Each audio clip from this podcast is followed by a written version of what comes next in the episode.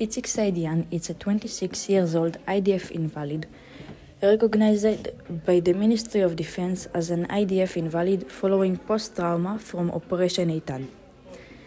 Saidian fought in the Golani Brigade against Hamas forces in battle in the Sajaiya neighborhood of Gaza. After his release, he applied to the Rehabilitation Division of the Ministry of Defense, where they recognized low disability percentages, and he fought for a wider recognition.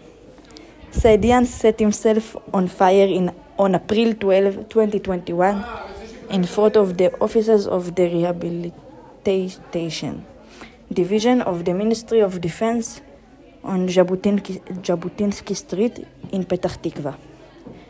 He was taken to Sheba Hospital when his condition was serious.